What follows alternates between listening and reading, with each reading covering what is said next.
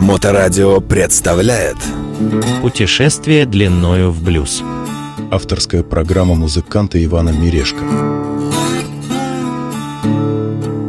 Приветствую всех на волне Моторадио. С вами снова передача «Путешествие длиною в блюз» и я, ее ведущий Иван Мирешко. Сегодня я хочу поговорить об относительно молодом исполнителе блюза, чье имя, тем не менее, на устах у большинства поклонников жанра. Как я лично для себя его определяю, правнук классического акустического корневого блюза. Человек, овладевший гитарой с раннего детства, ну и блюзового гитарного виртуоза как следствие. Сегодня передача о неповторимом Джо Банамасе.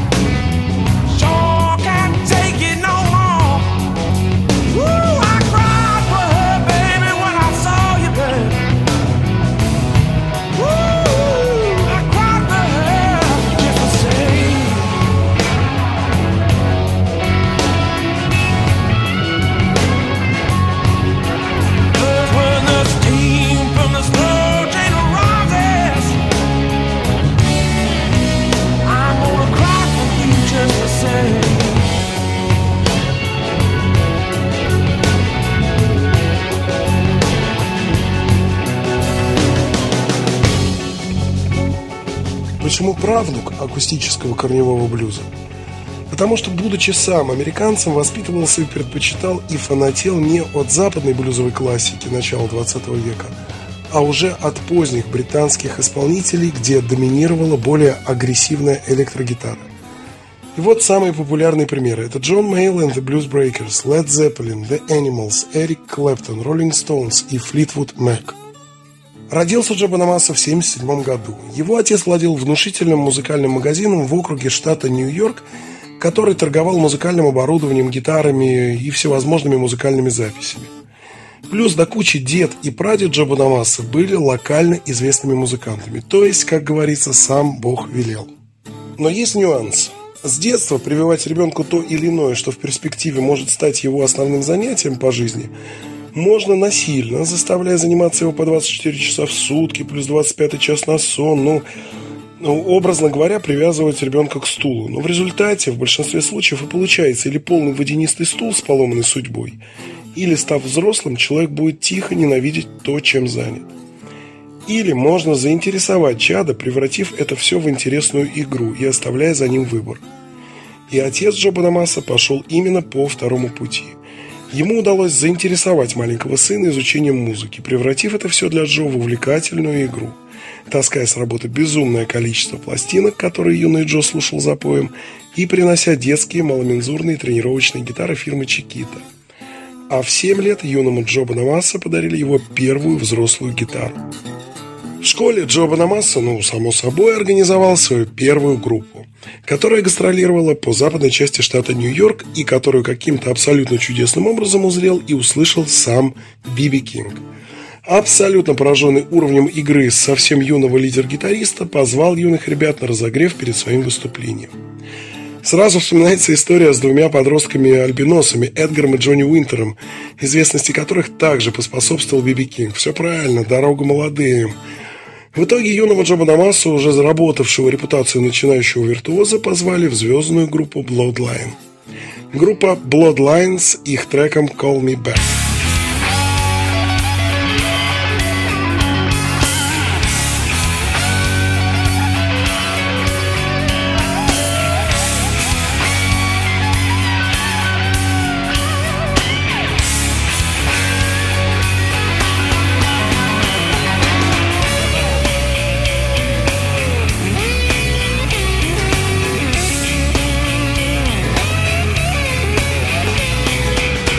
train pulled out of the station. About the time I lost my mind. They say we don't know what we're holding on.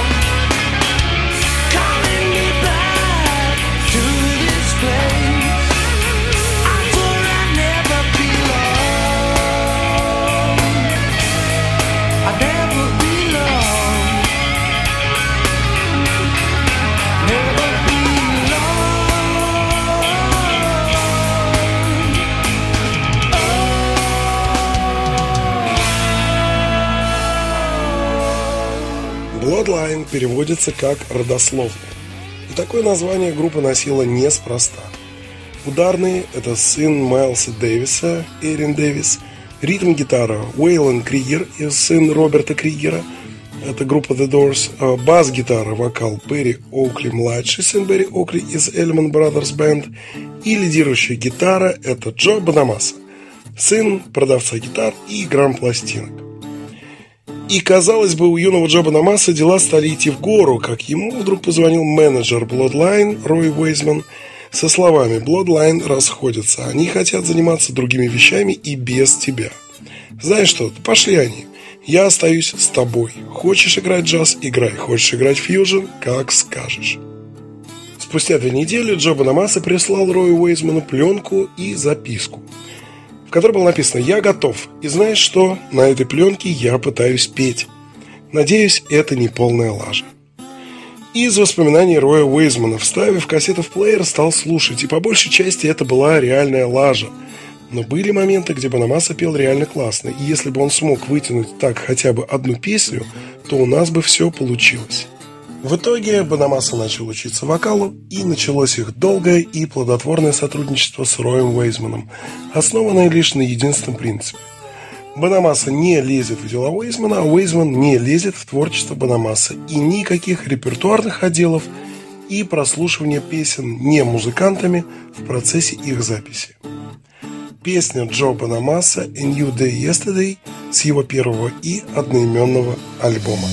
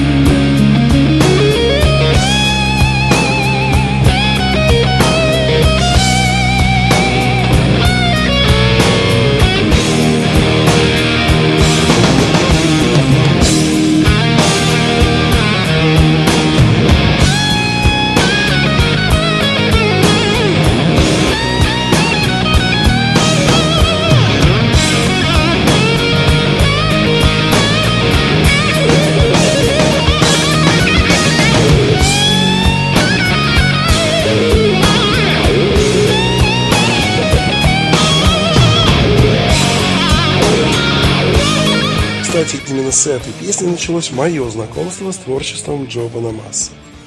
Услышав как-то этот блюзовый кавер, навсегда мне казавшуюся немного заумной музыку группы Jet Rotal, я, честно говоря, тогда немножко офигел. Типа, что так можно было? Но вернемся к нашему виртуозу. После серии крепких и успешных блюзовых альбомов Джо Банамасса начала угрожать опасность просто стать еще одним блюзовым гитаристом с аудиторией в 200-300 человек. До кучи к тому времени Джо очень-очень растолстел, отъев себе прямо настоящее брюхо. Из воспоминаний Джо Бадамаса. Пока я жил в Нью-Йорке, я часто не доедал, а потом, став известным и переехав в Калифорнию, появились деньги и понеслась. Девушки, рестораны, автомобили с водителем и так далее. До сцены выступать Джо Бадамаса выходил в том же, в чем и ходил несколько дней до этого. Мятые джинсы, какие-то ботинки и застегнутая наглухо выпущенная из штанов рубашка, прикрывавшая живот.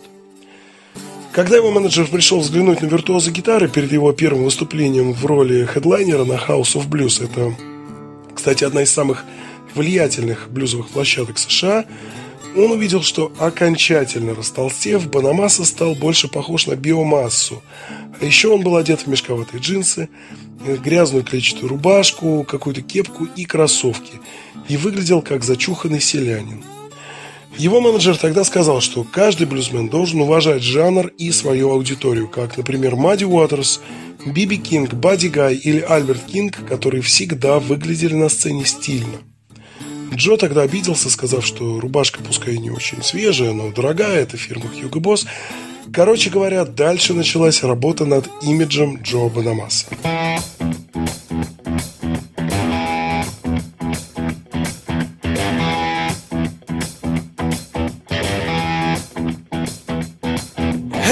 everybody talk about it. Burning hell, burning hell. Ain't no hell but a burning hell.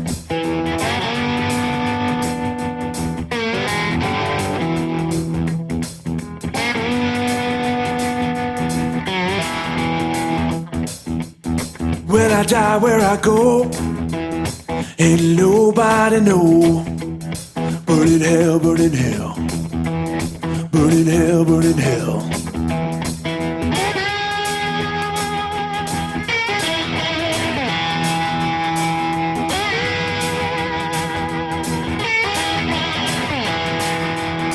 I'm went down to see Deacon Jones. I went down to the church house. Got down on my bended knee. And I prayed and I prayed. Deacon Jones, pray for me.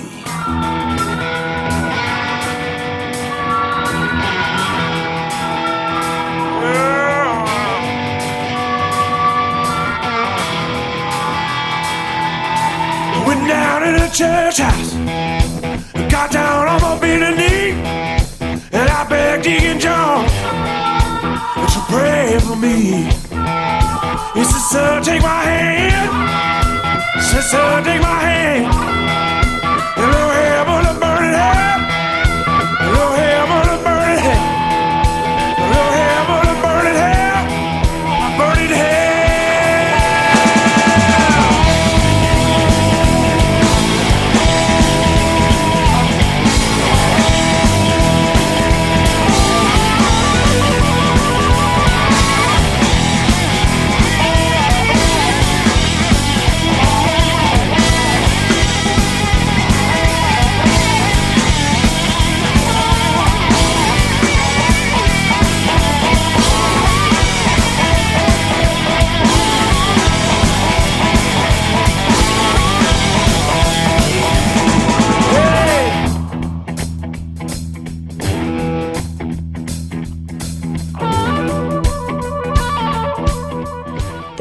Записи своих сольных альбомов, постраневший и одетый с иголочки Джо принимал участие во многих интересных сторонних проектах, среди которых хочу выделить Rock Candy Funk Party, не очень свойственный по выбранной музыкальной стилистике Банамасса, так как группа играла легкий инструментальный фанк-рок, где наш герой, кстати, раскрылся еще и как разножанровый гитарист. А еще весь прикол этого проекта в том, что сделали его, что называется, по приколу, без серьезного упора на коммерцию, просто чтобы выступать и джамовать в небольших клубах для узкой любящей такой музыкальный жанр аудитории. Еще один музыкальный проект Джо Банамаса случился абсолютно спонтанно. Во время очередного большого фестиваля случайно на сцене оказались Джо Банамаса и Глен Хьюз, э, бас-гитарист и вокалист группы Deep Purple. Отыграв вдвоем великолепный джем, на выходе со сцены уже стало понятно, что у них будет совместный проект. Но будущий проект, правда, созревал еще почти два года, и в новую супергруппу пригласили клавишника Дерека Шериньяна. Это группы Dream Theater, Элис Купер, Билли Айдол, Кис и Ингви Мелмстин. А на барабаны Джейсона Бонема, группы Юфа, Foreigner и Led Zeppelin, сын того самого Джона Бонема, одного из основателей и барабанщика легендарных Led Zeppelin. Новую супергруппу назвали Black Country Communion и понеслась.